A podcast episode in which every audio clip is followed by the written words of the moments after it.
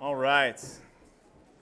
Well, hey, take your Bibles and uh, open them up to the last book in the Bible, Revelation, beginning of the last book, second chapter. If you were with us last week, we started this series on Paul's, if you want to say Paul, Jesus' letters to the seven churches in the book of Revelation, and we set it up by saying, as we launch as a church plant, we want to know what kind of a church does Jesus want us to be, and that's why this series is called God's Blueprints for the Church. Uh, that's the, the, the drive behind it, that's the, the heart behind it. We looked at Ephesus last week, and we remember you saw Ephesus was a, a strong church in a lot of ways, but then they had one glaring weakness, and that is that they had abandoned the love that they had at first. The love, remember the, the language there, the love which you had at first, you've, you've left behind. There was so much that was good about that church. Well, we come into the next letter this evening, and that's written to the church at Smyrna. Um, Smyrna is not a, a, city, I don't think any of us would, would say, yeah, I'm, I'm, from Smyrna. We would love the, the sound of that. It just sounds kind of icky to say I'm from Smyrna. But it was, a, uh, it was actually a, a, good church. In fact, as we read it and as we'll do that tonight, you'll see that this church is doing pretty well. Uh, it is uh, not a church that has any sort of common condemnation to it. It's not a church that Jesus has to confront and say, this is what you're doing wrong. Now, we all know that that doesn't mean that this church was a sinless church, but this was a good church. It was a solid church. The reason why Jesus chose this church to write to was this was a church facing intense persecution and suffering. So, all you moms who came here, hopefully this morning you went somewhere and got a, a really feel good message on being a mom and, and, everything else like that, because we're going to talk about getting ready to suffer tonight. Um, but that's part of it as we think about being the church. And Jesus wants his church ready to suffer and ready to suffer well in Revelation chapter 2, verses 8 through 11, the letter to the church at Smyrna gives us the blueprints for what that looks like. Uh, we've got slides tonight, so that's a, hopefully a benefit. If you look up here, you'll see this is a map of the region where these seven churches were. And you'll see there, it starts out Ephesus in the, the bottom left, you'll see is one of the, the bigger words there. Then we go up to Smyrna, and then keeps going up to Pergamum, and then turning right, you've got Thyatira, you've got Sardis, you've got Philadelphia, and then finally, you've got Laodicea down there uh, at the end. That's the, the, the, trade routes. In fact, that's what that's a map, map of Roman roads in Asia Minor. So you see the sh- strategic location of all of these churches. They were right there on these trade routes. So as these letters as were, were dictated by Jesus, written by John, and then sent to these churches, they would have spread far beyond these seven churches. But we're here to look at this second one. The second one is the church at Smyrna. Now, what do we know about the city of Smyrna? Well, it still exists today. It's modern day Izmir in Turkey. And uh, it, you can see some of the, the ruins up there. This was the Agora, the big marketplace. They also had a big temple there, uh, a few temples. It, it, its earliest evidence of civilization for Smyrna dates back to around 1000 BC. It's around 1000 BC. That's where we can kind of point back to this is the earliest civilization that we can find there we know it was destroyed by the enemies of Smyrna in 600 BC, but then rebuilt by a guy named Alexander the Great around 290 BC. So the city had a, a, a pretty uh, topsy turvy background, a lot of, uh, of destruction and then rebuilding. Well, in 195 BC, they uh, attached themselves to Rome so much so that they built a temple in the city. And this is going to factor into this letter and into the situation facing the church there. They built a temple in the city dedicated to Rome. So there was a temple, a place to go worship the city state of Rome there in Smyrna. Well, a little bit later on, after that, in AD, now we're in AD, so after Christ, AD 26, they built a temple and dedicated that temple not just to Rome, but to the worship of the Roman emperor, specifically Tiberius, who was the Roman emperor at the time. So this is what's going on here in Smyrna. It was known for its beauty in Asia Minor. It had a street that went all around the city that was known as the Necklace of Gold, the Street of Gold, that began at one of the temples and wound its way all the way through. Aphrodite and Asclepius were some of the, the gods and goddesses that were primary gods and goddesses of this town. Uh, population was around 200,000 people at the time that Jesus was dictating this letter to John, made up mostly of Romans and Jews. Uh, one of the most famous residents that you may have heard of from Smyrna is a guy named Polycarp. Anybody know the name Polycarp? Polycarp lived in Smyrna, and he was thought to be and believed to be, according to church history and in the early church history, a direct disciple of the apostle John, who's writing the book of Revelation as he receives it from Jesus. So Polycarp was one of the most famous residents there, uh, and actually was burned at the stake there in AD 156. And so that hints at some of the persecution and the suffering that Christians were undergoing there in the city of Smyrna. Uh, I already mentioned this, but it's in the modern day uh, town of, of Izmir in Turkey. Uh, but as we think of, of the historical context, so that's kind of the, the geographical context, who they were, the history of the city. Historical context, there was an emperor whose name was Domitian. Anybody know the name Domitian? Remember that name from, from history, from school, growing up? Well, Domitian reigned from 81 to 96 AD, and he was known and, and significant because under his reign, emperor worship became mandatory for all Roman citizens. You had to worship the emperor. You say, well, what was involved in that? Well, that meant once a year, you had to go and you had to offer incense. You had to burn incense on the altar to the Godhead of Caesar, and you had to swear loyalty or pledge allegiance to Caesar as Lord. And so, under Domitian's reign, around 80, 90, 81 to 96, that's right around the time John is writing or, or recording or receiving the book of, of Revelation. So, right around the time that Jesus is writing to this church, it became mandatory, a law that Christians there in Smyrna were going to have to worship the emperor. And hopefully, you see that that would have created some problems for the believers there. Well, not wanting to be associated with the, the Jews because the Jews had been given an exemption by the Romans. The Romans said, hey, you know what? The Jews, they don't have to worship the emperor. That's okay. The Jews hated the Christians and didn't want to be associated with them. So the Jews ganged up with the Romans against the Christians and began to ratchet up the persecution against the believers there in Smyrna. So I said it was largely Romans and Jews living in the city. So the Christians really had no allies there at all. The Jews hated them, the Romans hated them, and they were forced or required, that is, to worship the emperor. That's the context historically in which we find this church that Jesus is writing to. What do we know about the church? Well, you guys have all read the letter to the Smyrnians. That's you guys read that one? No, I haven't either. It's not in your Bibles. And so if you're wondering, I missed that one, it's not there. Uh, Paul did not write a letter to the Smyrnians, and so it didn't fall out of yours. We've got Ephesians, Philippians, Colossians. You're wondering, where does that fit in there? We don't know a whole lot about this church. It's likely that this was one of the churches that while Paul was in Ephesus for three years, if you go back to that map, it's likely that this was one of the churches that he planted or started while he was based there in Ephesus during his missionary journeys there. But we don't know outside of that much about the church itself. Well, let's get into the text. Revelation chapter 2. We pick up in verse 8. It says, And to the angel of the church in Smyrna. The angel of the church would have been the pastor of the church, the messenger. Angelos in the Greek is what it is, is the word there. It's translated angel in our, in our Bibles, could have been translated messenger. So Jesus is writing to the pastor of these churches. So he writes to the, the angel or the passenger, pastor, the messenger of the church in Smyrna, write the words of the first and the last who died and came to life. Now let's stop right there for a second. The first and the last. Jesus is introducing himself.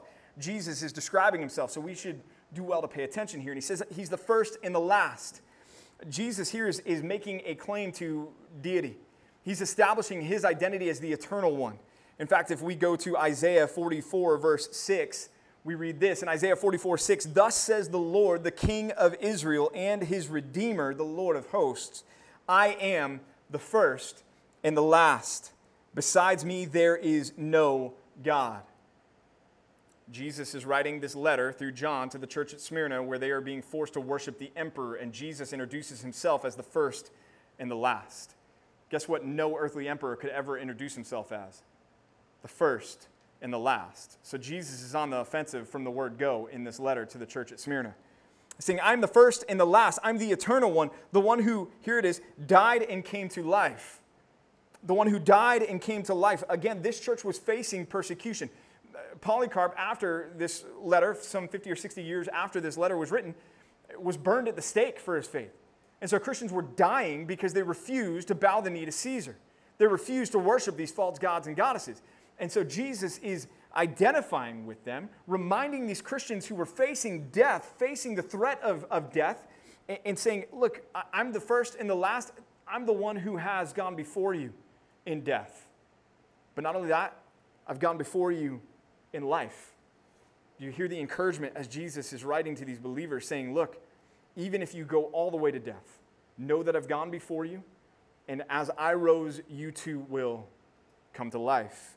Jesus is writing to comfort them. Jesus is writing to encourage them, knowing where they were. Romans chapter 6, verses 3 through 5. Romans 6, 3 through 5, Paul writes, Do you not know that all of us who have been baptized into Christ Jesus were baptized into his death? We were united with him in his death, he says. We were buried, therefore, with him by baptism into death, in order that just as Christ was raised from the dead by the glory of the Father, notice that, just as, just like Jesus was raised from the dead by the glory of the Father, we too might walk in newness of life. For if we have been united with him in a death like his, we shall certainly be united with him in a resurrection like his. Jesus is much more succinct in his words in this opening to the letter to the, the church at Smyrna, but he's saying the same thing there. I'm the one who's died and who has come to life, reminding them of their union with Christ. Or 1 Corinthians 15, where Paul says in verses 20 through 21, he says, In fact, Christ has been raised from the dead, the firstfruits of those who have fallen asleep. For as by a man came death, by a man has also come the resurrection from the dead. Jesus is the firstfruits. The firstfruits was the, the offering that was the pledge of everything else that would follow. And so Jesus is the pledge from God the Father, his resurrection, that we too will be raised just as he was raised. Jesus writes to this church and says, I'm the one who has died and who has come to life. He's comforting them, he's encouraging them.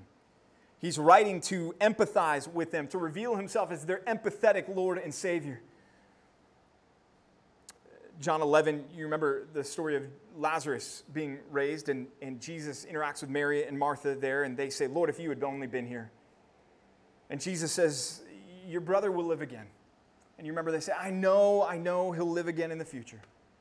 And Jesus says to them in response, He says, I, I am, I am the resurrection. It's not just some mystical thought about some force that's going to raise your brother in the future. It's not just some idea. It's not just some doctrine called the doctrine of, a, uh, of eternal life and, and receiving resurrected, glorified bodies. No, it is Jesus embodies the resurrection. It is because of Jesus that we have hope beyond death. And Jesus writes to this church and says, Hey, church, look, I know the, the, the persecution is intense right now for you, but just know that I am the one who has died and who has come to life and contained therein is the promise that they too also, if they follow him in death, will follow him in life. In this opening, Jesus was calling the saints there in Smyrna to zoom out, to get this perspective, to realize that yes, the, the, the heat was being turned up against them, but there was, there was a, a bigger thing going on. The eternal God was reigning, the eternal God was ruling, that the Lord, the, the bridegroom of the church, was the one who was Lord over it all beginning and the end, who had died and who had come to life, and there was nothing that any Roman government could do to change or threaten that. As Jesus was writing to his church to prepare them to suffer or to exhort them in their suffering, part of the blueprints for the church that suffers well is our first point tonight, and it's this we need to hold fast to a gospel worldview. We need to hold fast to a gospel worldview. We need to remember what Jesus is saying about himself as he introduces himself to this church that he is the first and the last, the one who's died and the one who's raised to life. Our worldview, if you're wondering about that term, is just that it's, it's the way in which we view everything that happens to us or around us in this world. It's uh, like our, our glasses, it's, it's the lenses by which we interpret reality. And so, as we put on our worldview as Christians, we put on a, a gospel worldview. Fundamentally, at, at its, its root, we put on a biblical worldview, right? That means that everything that happens in and around us in this world, and, and it, it doesn't take long for us to get into the craziness, right? All you need to do is open up a news browser and start to look at what's going on in the world and start to realize, man, this world is a crazy place. Well, we take all of that and we pass it first and foremost through what God's word has to say we have a biblical worldview, meaning that this book, right here, the Bible, informs everything about how we view and interpret reality. But even more so than that, as believers, I would say that we have a gospel worldview. Jesus was reminding these believers in Smyrna as they were suffering hey, look, I'm the first and the last. Domitian, he's not the first and the last. You know, there have been many that came, have come before him, and there will be many that come after him. And, and yeah, he's put some, some hard policies in place. And it's tough. But look, he's not Lord. Jesus is saying, I am Lord. That's a fundamental reality of the gospel, isn't it? That Christ is Lord, that he's Lord over all creation, that he's Lord over our lives. But then beyond that, he reminds them to cling to the hope that the gospel provides for suffering believers. That this world is not it, right? I mean, I can't tell you how many times during COVID, I just, my heart broke over unbelievers who had to wake up every day terrified about the day's headlines. How are we going to cope with this? What are we going to do with this? Especially at the beginning when, when we really didn't know what we were dealing with. And there was no hope beyond the here and now. And, and, and then the vaccine was released, and I'm not here to get into that whole hornet's nest right now aside from saying this, regardless of where you fell on that, we all knew people who looked at the vaccine as that's my hope. This is it. This is going to solve everything, right? Or wearing masks or social distancing or whatever it was. And that was their hope. And it's like, okay, what if you get hit by a bus tomorrow? Your vaccine, your mask, your social distancing, that's not going to help you at all. The gospel worldview gives us hope to be able to encounter whatever we encounter in this world whether it's a virus or whether it's the violence that took place in Allen a couple weeks ago, or whether it's not health related. Maybe, maybe we lose our job and we're sitting there going, What am I supposed to do now? Or maybe it's we're looking at, at just the geopolitical landscape right now, going, This is, it's, it's a little bit unnerving right now. Look, the gospel is what we hope in, the gospel is what we trust in. Jesus is who we put our confidence in. He's the Lord over it all. He's the one that has died and come to life. And because of that, it's not that not, none of the rest of it matters, but man, none of the rest of it needs to move you off your confidence in Jesus. I'm the first and the last. I'm the one who's died and has come to life. It is undeniably clear that we live in a world that is hostile towards Christianity. Yes? We shouldn't be surprised at that though, right? Because Jesus told us about that and back in John, John chapter 15, verses 18 through 20. John chapter 15, verses 18 through 20. If the world hates you, change your doctrine. Is that what it says? No. If the world hates you, then try to be more like the world so that it'll love you. Is that what it says? No. He says, if, if the world hates you, know that it hated me before it hated you. If you were of the world, then the world would love you its, as its own. But because you're not of the world, but I chose you out of the world, therefore the world hates you. Remember the word that I said to you a servant is not greater than his master. If they persecuted me, they will also persecute you. The hatred of the world is not new, and it's not something that catches us off guard. It doesn't catch Jesus off guard. For the majority of our lives, though, this has been something that we've thought about when it comes to closed countries. We said, well, yeah, in China, the world hates Christians. Or in parts of Africa, the world really, yeah, they, they hate Christians. Or in the Middle East, oh man, yeah, the world, they hate Christians. And for so long, and especially in this region of our country, we have enjoyed relative comfort when it comes to this concept. But I, I hope you feel the tremors of that beginning to change. I hope you, you sense that that is the, uh, maybe something that is, is true of yesteryear, but maybe not the next five years, 10 years, 15 years. As we're looking at planting this church and this lampstand, look, we're not here to plant this church and this lampstand because it's easier to be here than it is somewhere else the earthquake of secularism, that rumble is as loud here as it is in other parts of our country. And it's coming, and it will come. And yet we can't be shocked because Jesus told us it was going to come. When the persecution hits, we can't stand here and say, What, what did you do? God, what are you doing? This isn't supposed to happen to us. We live in the Bible Belt. We've got to be ready for it. And the way that we have to be ready for it is to anchor ourselves to this gospel worldview. We need to hold fast to the reality that Christ is Lord over it all, and that because He's the one that died and came to life, if we have repented from our sins and trusted in Jesus as our Lord and Savior, we too, though we die, will raise to life to be with Him forever. That's where our hope is. That's what we anchor ourselves to. And so, church, are we ready for it to get worse? I'll be honest with y'all. I need you guys to be ready for it to get worse. Pastor Rod and I both, we need you to be able to be ready for it to get worse. Because when the persecution comes, we want you guys standing arm in arm with us, holding the line. Holding fast to a gospel worldview helps us remain resolved and unmoved by the hostility of the world. Nothing else will do that.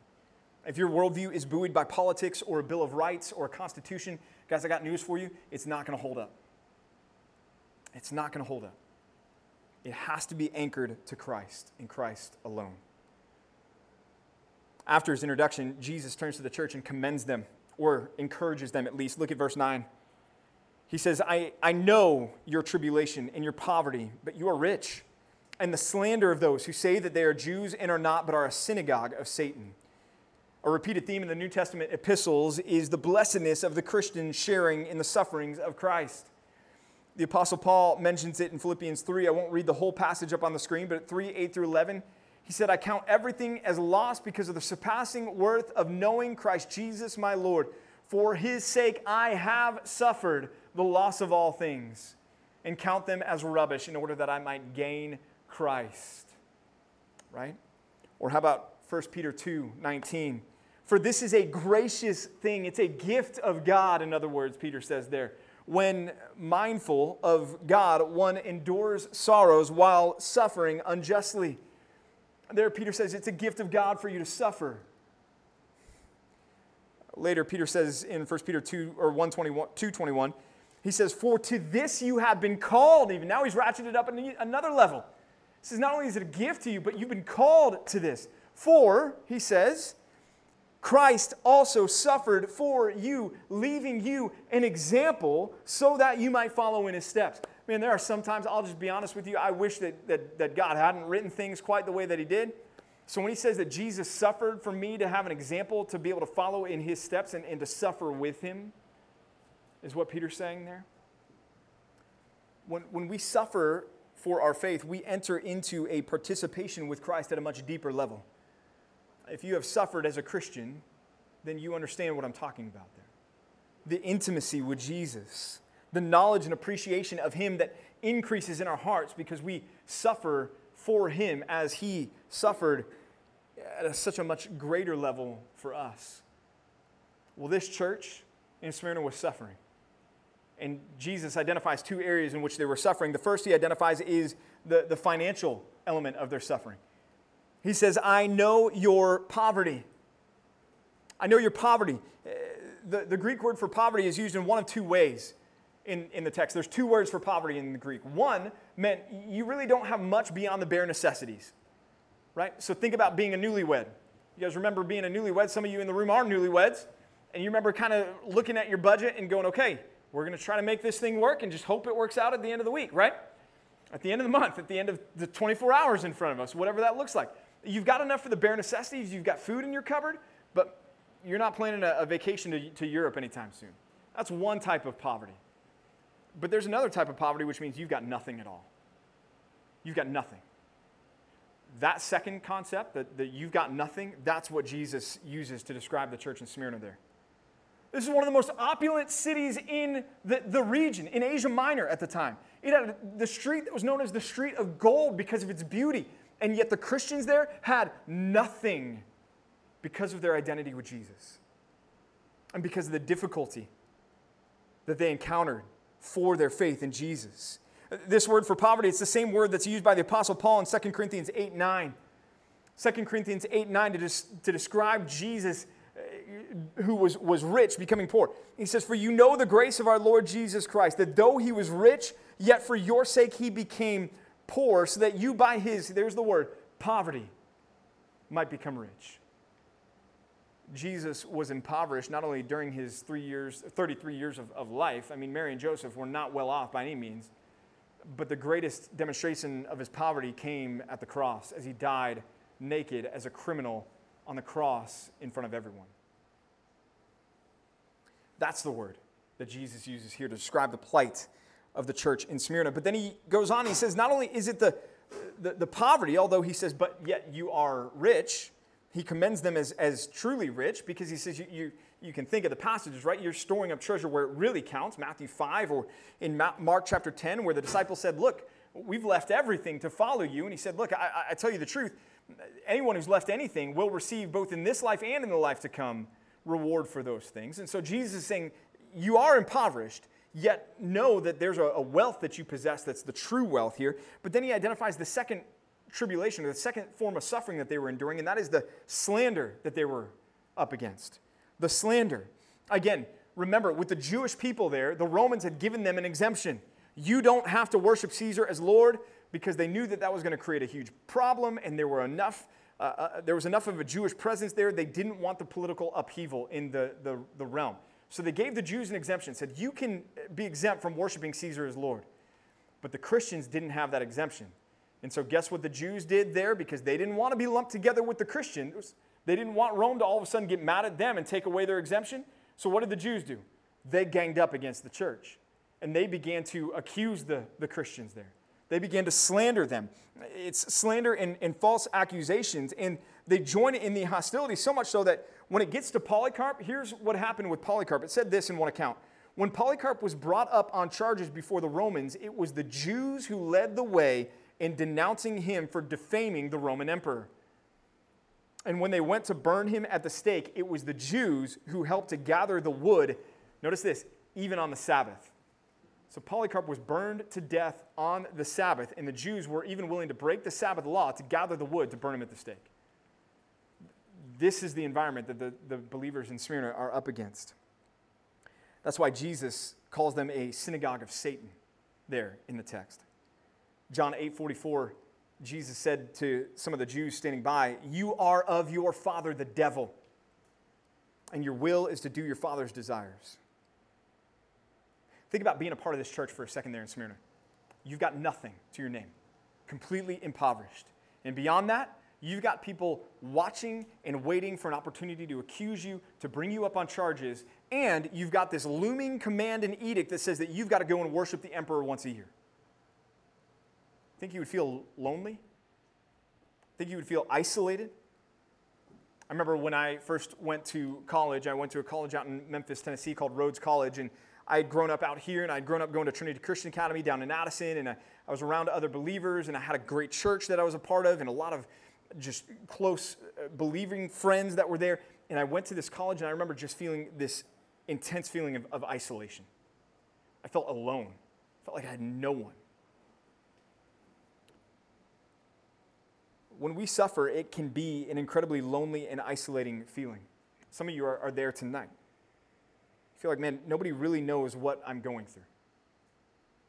Suffering can be incredibly discouraging as we look at what's coming at us. It, it, it, can be unnerving, it can produce the fear and the anxiety in our hearts. But it's this letter that I think gives us so much hope. And it's this part of the letter that gives us so much hope. Because did you catch what Jesus said there? Two little words that changes it all. He said, I know. I know Second point as we consider how we need to be a church that suffers well is this be encouraged that Jesus knows. Be encouraged that Jesus knows. You know, I, I think about, and, and I don't know because I have, newsflash, I've never been the president of the United States. There you go. In case you were here at this church because you're like, well, I think he was the former president. I never have been. Um, but I think he gets a briefing pretty regularly from people that give him updates on how different areas are doing of the, the country, right? Again, I'm not, not here to talk about a specific president. Pick your favorite president, okay? Just pick one that, that was, was a president at some point. He had people coming in saying, hey, I need to give you an update. This is how this area is doing. This is how this area is doing. This is how this area is doing. The president didn't know how you and I are doing, did he? In fact, if, if you picked up the, the, the red phone and you called the president at the time and you said, hey, hey president, I just wanted to, to give you an update on what's going on in my life, he'd be like, why? Why, why do I care about that? I've got much bigger things going on. Right? You've got the Lord of the universe in Revelation chapter 2 telling this particular group of believers there in Smyrna at this church, and he says, I know. I know where you are. I know what you're going through. I know your suffering. I know your heartache. I know your fear. I know your anxiety. I know your discomfort. I know those two words. It's one thing for somebody to tell you, I, I, I know what you're going through. It's another one uh, thing for somebody to tell you, hey, I've, I've been there. I've, I've been where you're at. I've suffered what you're suffering. There's another level still, though, when somebody suffers with you, isn't there? When you've got somebody that's with you in the, in the, the valley, that's that level where you're going, okay, I, I don't feel alone because you're with me. And you're with me in the midst of all of this. Think about this Acts chapter 9. You've got the Apostle Paul, who at the time is the Pharisee Saul. And you remember he's on the road to Damascus, He's on the road to Damascus to go and imprison believers, break up families, see people killed for their faith, right? And that's where Paul is. And what happens? Something happens to Paul. He gets knocked off his donkey, and, and somebody shows up. Who shows up? Come on, Sunday school answer. One, two, three. Jesus shows up, right? And Jesus says, He says, Saul, Saul, why are you persecuting the church? Is that what he says? Why are you persecuting these Christians, Saul? Saul, why were you there with Stephen when Stephen was stoned? Why didn't you stop him? Is that what Saul says? Or Jesus says to Saul? No. Jesus says, Saul, Saul, why are you persecuting what? Me. Me. That's how intimately acquainted with you and your suffering Jesus is, church. That when the bride suffers, the bridegroom suffers. And Jesus says to this church, I know. And in those two little words, he is letting them know, I'm with you in this. I am suffering as you suffer. I am the one that is being persecuted because you are my bride and I care deeply about you. And that should encourage us as we suffer. It doesn't make the pain go away. It doesn't all of a sudden make things get better, aside from the fact that we know that the one who is the first and the last, who has died and who has come to life, has suffered for us. I know. And if he knew their circumstances in Smyrna, guess what, y'all? He knows yours. He knows yours. He knows where you are. He knows what you're suffering. He knows the fears. He knows the anxieties. He knows the health. He knows the need. He knows. The Lord of the universe, the God of all creation, knows where you are. Remind yourselves of those things, y'all. Remind yourself of that truth when you're tempted to feel alone and isolated. Jesus knows where I'm at. Remind yourself of that truth when you're facing the reality of, of thinking to yourself about your situation. And, and we begin to get tempted to look horizontally, right? We begin to, begin to get tempted to look horizontally and say, well, but, but that's not fair. Remind yourself that Jesus knows where you're at. Or remind yourself when you feel like, man, I, I, I'm so angry, I need to lash out. I need to take things into my own hands. I need to get revenge on this person. Remind yourself that Jesus knows where you are and that he will see that justice is ultimately met. Jesus knows. But it's not just that, he, he commends them for that, and then he gives them this exhortation. In the face of the suffering, as we go on, he says this Do not fear what you are about to suffer. Verse 10 Do not fear what you are about to suffer. In the Greek, this is the strongest negative possible. It's, you remember when Paul said, Be anxious for what? for nothing, right? It's the same concept here. Fear nothing is what Jesus is saying. Do not fear. When faced with tribulation, the believer has no exception clause. Yeah, but Jesus, what about fearing this? No, do not fear. Yeah, but Jesus, what if this happens? No, do not fear. Yeah, but Jesus, what about this situation? Do not fear. This is a familiar refrain in Scripture, Joshua 1 9. God is preparing the people to enter the promised land. He says, Have I not commanded you? Be strong and courageous and do not be frightened. Or how about Psalm 46? Psalm 46, 1 through 3 God is our refuge and strength, a very present help in trouble. Therefore, we will not fear. Why? Because we know the God that's on our side, our refuge and strong help. Or Matthew 10, 28, when he says this Do not fear. How about this? Here's no exception clause. Don't fear somebody who can kill you. Okay, so let's start there, and then every other thing that tempts us to fear, we can just file under like, is it, are they going to kill me? Even if they are, Jesus said, don't be afraid. Why? Go back to the first point because we've got a gospel worldview that sees that even if we die, we're going to live. Do not fear. Do not fear. Or Peter, when he says, Don't be surprised at the fiery trial. Jesus said it's going to come. They're going to hate you because they hated me he goes on he says what they're not supposed to fear in verse uh, chapter 10 and the rest of it. He says, Behold, the devil is about to throw some of you into prison that you may be tested, and for 10 days you will have tribulation. This is where it's helpful to remember that this was a historical church that Jesus was writing to, facing a specific set of problems. We don't need to read this and go, oh man, I'm going to be thrown into jail for 10 days coming up. The devil's about to come get me, they're going to throw me in jail. If you get thrown in jail for the next 10 days, notice that you've got a pastor. I'll come help you in whatever way I can. But I don't think that's, that's what he's talking about here. For this group, I think that's what was going to happen. and the ink that has been spilled, trying to figure out what does 10 days mean and what, what is the significance and the symbolism behind 10 days. Y'all, here's what I think it means. I think that they were going to get thrown in jail for 10 days. And that was going to be a trial for them. And that was going to be a test for them. And, and yet, notice, even though Satan's the one that's, that's thrown him in, in jail, who's the one that's working his purpose through it?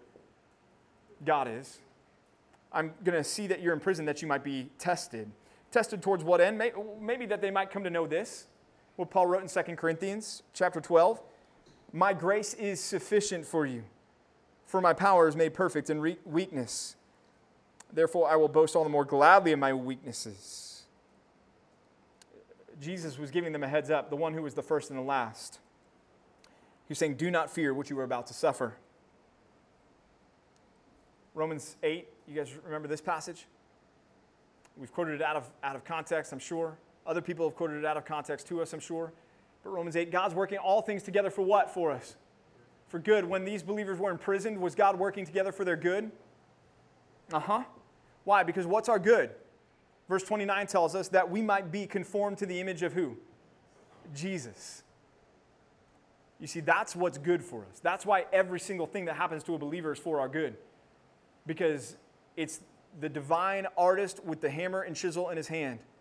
And he's taken, he's taken the parts off of us that aren't like Jesus. Sometimes that's a violent process, sometimes that's a painful process. But we can trust that he is doing that. So Jesus is encouraging this church, exhorting them, don't fear. Hey, let me tell you this. If you come up to me and say, hey, Pastor PJ, at some point this week, I'm, gonna, I'm just going to come up to you, I'm going to punch you in the face. I'm going to say, okay, thanks for warning me. I appreciate that. And if you tell me, hey, and I'm not going to hit you that hard, but I'm going to I'm to hit you in the face. I'm, you can tell me that. I'm still going to brace for impact all week long anytime I see you. I'm going to I'm going to I'm going to not want to like look forward to being around you, right? So just because we know suffering is coming doesn't make it something that we should just be slap happy and grinning about all day long as we walk around. It's never a desired outcome for us. What should it do? It should cause us to get ready. And I think that's what he's doing for the church here, and that's what he needs to be doing for us as we consider launching this church and thinking about what might change in the future. We don't know what, what might change, but we need to be ready for whatever might come. And that's our third and final point tonight is this. Steel yourself for the tribulation ahead. Steel yourself. Resolve. Anchor yourself to, to not be moved by tribulation.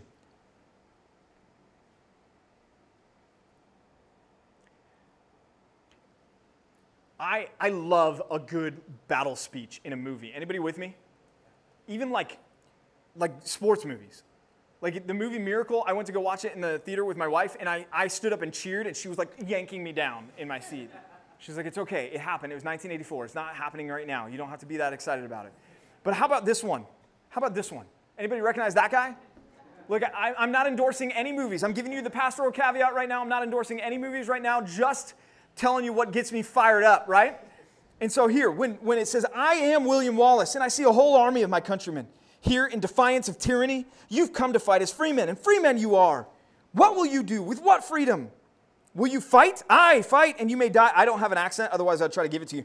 Run and you'll live, at least for a while, and dying in your beds many years from now, would you be willing to trade all the days from this day to that for one chance, just one chance to come back here and tell our enemies that they may take our lives, but they'll never take our freedom, right? That gets you fired up when you're watching that. You're like, let's go attack the English, right? You're just ready to go. Or, or this one's lesser known, but this is Bernard Montgomery.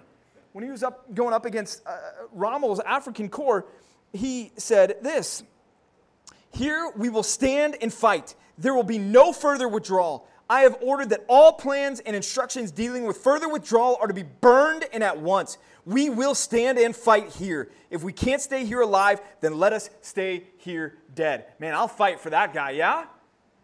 That gets you excited. There's another one that is probably less familiar with us. Two guys Latimer and Ridley. These were, were two bishops in the, the English church, two pastors that had held fast to the Word of God, preached the Word of God faithfully.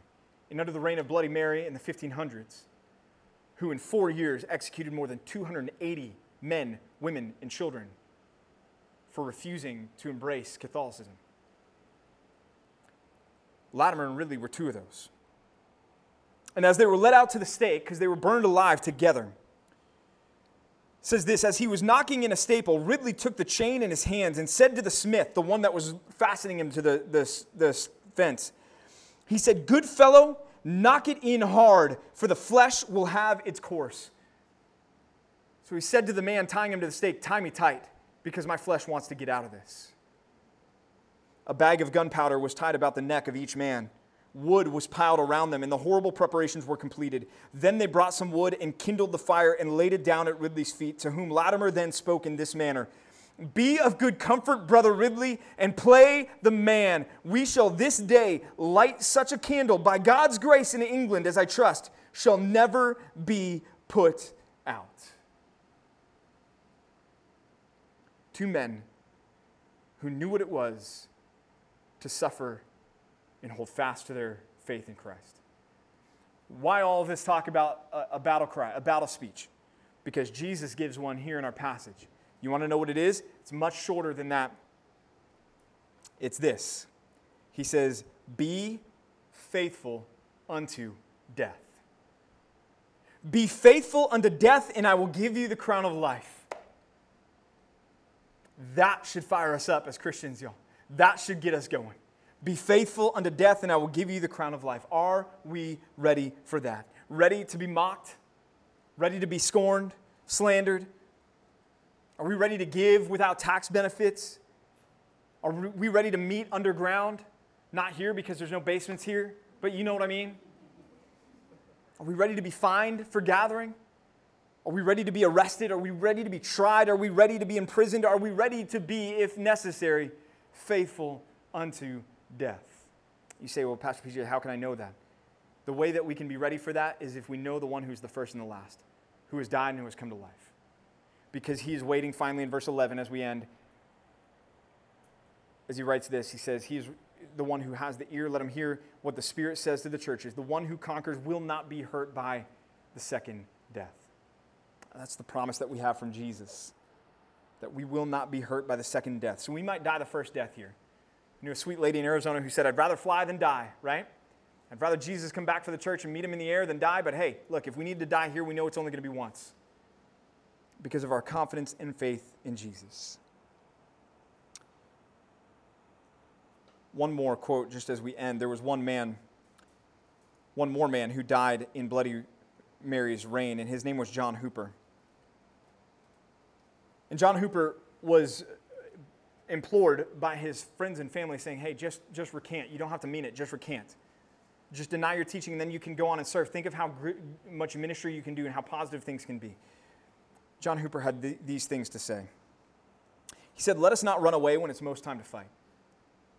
Remember, none shall be crowned such as fight, but such as fight manfully. And he that endures to the end shall be saved. You must now turn all your thoughts from the peril you see and mark the joy that follows the peril, either victory in this world or else a surrender to this life to inherit the everlasting kingdom. This same man, John Hooper, it says, was visited by a friend on the night of his execution, the night before his execution, who pleaded with him in tears, saying, Consider that life is sweet and death is bitter. Life hereafter might do good. In other words, think of all the good you could do. Just deny it. You don't have to mean it. Hooper responded, The life to come is more sweet, and the death to come is more bitter. Church, as we think about being a faithful lampstand here, I don't know what the future holds, but I know this is the battle cry from our Savior Be faithful unto death, and He will give us the crown of life. Let's pray. God, we thank you for that reality, that promise. We thank you that we have a Savior who is the first and the last, the one who has died and come to life, who has gone before us to the grave and gone before us out of the grave. And that gives us the confidence to know that come what may, we can be okay. I know there's a lot going on in the lives that are represented in this room. There's weight, there's anxiety, there's fear. And a message like this doesn't magically make any of that go away. But God, I, I pray that it would be an encouragement to remember that we've got a Savior who knows us and is intimately acquainted with all of our ways and cares about where we are. So, God, I, pray that we would be encouraged. I pray that we would be a strong church. I pray that as we go throughout the, the years in front of us, as long as you would allow us, that we'd be a faithful church who withers and weathers, rather, not withers, but weathers the storms that come in this world. Allow us by your grace to do that. We pray in Jesus' name. Amen.